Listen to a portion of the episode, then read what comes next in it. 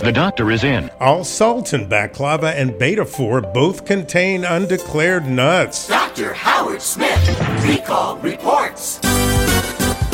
The FDA and Falcon Import and Export LLC are now recalling Alsultan Sweets branded baklava and Alsultan Sweets branded Betefour. The baklava contains undeclared milk and wheat, while the Betefour contains undeclared cashews, pistachios, and almonds. Those with allergies to milk, wheat, and tree nuts could develop life threatening allergic reactions if they consume the products.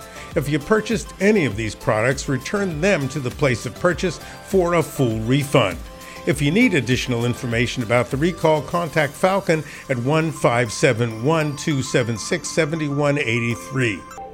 Have a safe New Year's celebration. I'll see you in 2023.